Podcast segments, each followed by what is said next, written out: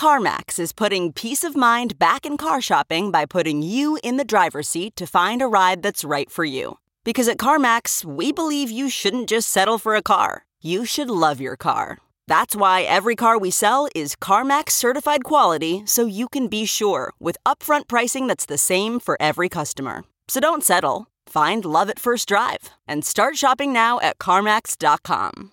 CarMax, the way car buying should be. Okay, picture this. It's Friday afternoon when a thought hits you. I can spend another weekend doing the same old whatever, or I can hop into my all new Hyundai Santa Fe and hit the road. With available HTRAC, all wheel drive, and three row seating, my whole family can head deep into the wild. Conquer the weekend in the all new Hyundai Santa Fe. Visit HyundaiUSA.com or call 562 for more details. Hyundai, there's joy in every journey.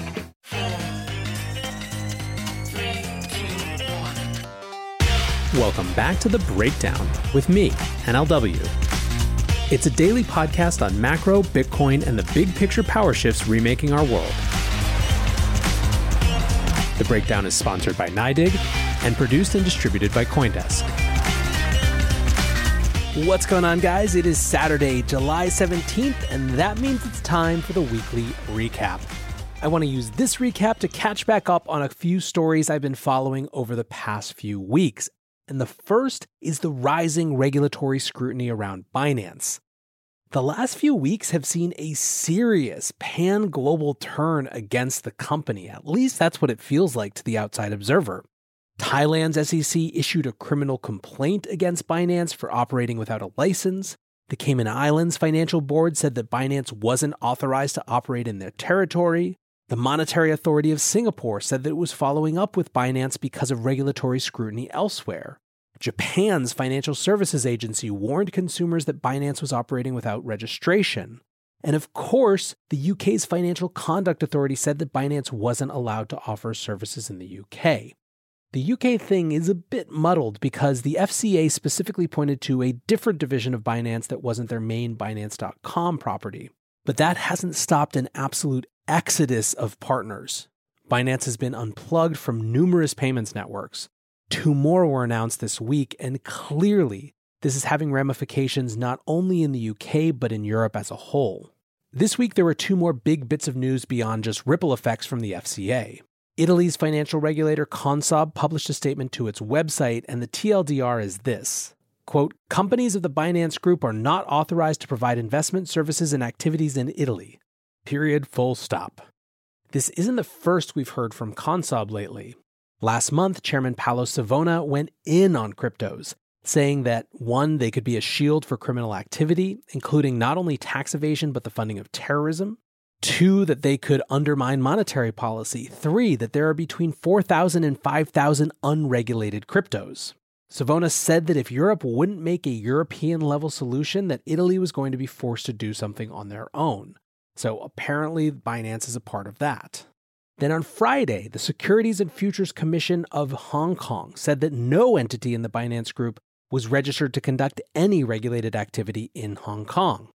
Given the confusion around the FCA's announcement, this no entity clarification is potentially important. But what about over here in the US? Well, truly, this is one of the weirder stories I've seen lately. Here's the headline from Bloomberg. After Binance solicits praise from US agencies, DOJ says stop. Okay, so let me try to simplify this. One, Binance is often asked to comply with US agency requests for information in the pursuit of criminals. Two, Binance complies. 3. Binance asks for thank you notes for said compliance. Yes, thank you notes. 4. Authorities start investigating Binance or just generally raising questions. 5. Binance says, but we are such good crime stopping helpers. Look at these thank you notes we have for evidence. I'm not even exaggerating this here. This is what Binance said in a direct statement. Quote, we engage with regulators and law enforcement in a collaborative fashion to combat cybercrimes as part of our ongoing effort to make the industry a better place. The letters we've received acknowledging our assistance speak for themselves. Binance also showed Bloomberg a bunch of these letters, and they were basically all written by Binance and just signed by the officials and were frankly super awkward. Numerous of them apparently included the line I have much pleasure in sending you this note of appreciation for your cooperation in assisting our investigations. Well, anyway, now the US is fed up with this.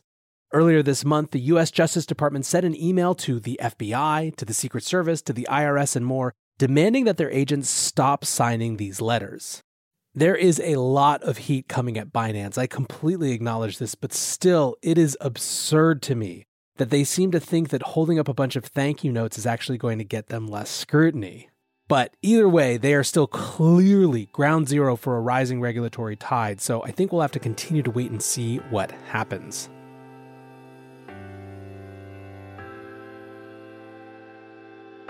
The breakdown is sponsored by NYDIG, the institutional grade platform for Bitcoin. As longtime listeners know, NYDIG is a major force in the Bitcoin space, and they're now making it possible for thousands of banks who have trusted relationships with hundreds of millions of customers to offer Bitcoin. That mainstream access is critical for all of us, and you can learn more about it at nydig.com slash NLW. That's N-Y-D-I-G dot com forward slash NLW.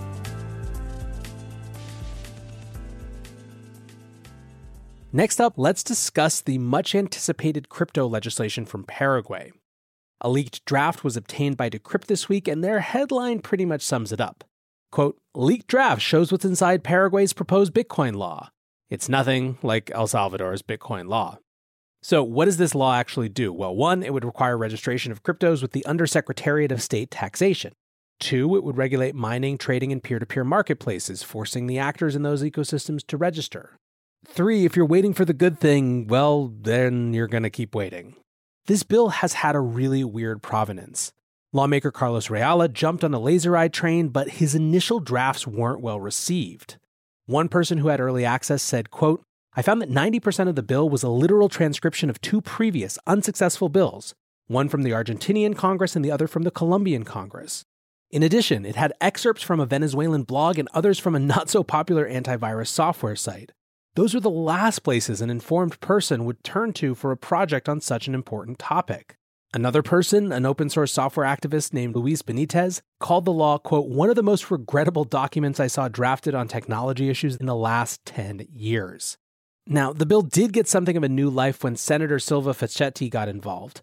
Facetti is a leader in one of the country's main opposition parties versus Rejala, whose party only holds two seats. But still, the law has been criticized in both substance and in process. Juan Pesanelli, an expert who Decrypt calls an architect and tech enthusiast, said, quote, the draft Bitcoin law in Paraguay does not encourage innovation, does not establish incentives, and does not generate economic development opportunities for society. On the contrary, it creates obstacles and disadvantages for some and benefits for others. So, out of all of this, what is the actual upside of this law? It seems to be that crypto related companies would at least be formalized and so they could work with the banking sector, but we're still dealing with leaked documents and opaque processes and random experts, so I don't want to judge too harshly yet. However, for those hoping that this would be another El Salvador, it's pretty clear it won't be anything like that. Next, another theme I explored a couple days ago was BlackRock's argument that no one is asking about Bitcoin and crypto. Was it, I wondered then, an indicator that institutional interest was on a downswing? Well, if so, here's one counterpoint. Capital Group, an investment services provider that manages more than 2 trillion in assets, has purchased 12.2% of the common shares of MicroStrategy. The disclosure happened on July 9th, and the purchases seem to have been mostly made in June. This makes Capital Group the third biggest shareholder in MSTR. No one who sees this has any doubts about what's going on. Bloomberg writes, quote, "The move is likely a bet on appreciation of the world's biggest cryptocurrency, Bitcoin." So clearly, at least from this, there is still some institutional interest showing up. By the way, I said that this made Capital Group MicroStrategy's third biggest shareholder. As you could probably guess, Michael Saylor is number one, holding over 25% of the stock. But do you know who the second largest shareholder is? Ding, ding, ding, it's BlackRock, baby. The same people who are on TV saying that no one cared about crypto anymore. As always, watch what people do, not what they say. Finally, one more little one to wrap up today. The UK's Financial Conduct Authority, the same group who issued that warning against Binance, is launching a campaign to warn young people about the dangers of crypto. It was announced by FCA CEO Nikhil Rathi, and he cited research that found almost 2.5 million Britons hold crypto assets, but that those who do are more likely to be younger and behave, quote, less rationally and more emotionally, egged on by anonymous and unaccountable social media influencers. He also said, quote, this is a category of consumer that we are not used to engaging with, 18 to 30 year olds more likely to be drawn in by social media. So, what is the FCA going to do? Well, they're going to spend 11 million pounds, almost 15 million dollars on this ad campaign telling kids not to get into crypto. I mean, can you imagine anything, anything less useful to spend money on? I'm having flashbacks to every PSA from the 80s and 90s about sex and drugs, whose primary impact was to make all of us want to do more drugs and have more sex, if only out of sheer spite for these absurdly patronizing ads. Perhaps I'm being too harsh and the ads will be brilliant and save a bunch of kids who would otherwise be taken in by the latest scam a bunch of pain and agony. Or perhaps I'm right on, but I should be thanking them because we're going to have a full Streisand effect situation where all this money and this ad campaign will do is get kids to start thinking about crypto. Either way, I just think this is hilarious as an indicator of where governments are on their crypto journeys. It is still so early and we have much work to do. In that journey, I appreciate you coming along for the ride. I hope you're having a great weekend. Until tomorrow, guys, be safe and take care of each other. Peace. With Chime's secure credit card, you can start improving your credit scores with everyday purchases and regular on-time payments. Get started at chime.com slash build. The Chime Credit Builder Visa Credit Card is issued by the Bancorp Bank N.A. or Stride Bank N.A. members FDIC. Results may vary. See chime.com for details. Terms and conditions apply. Go to chime.com slash disclosures for details.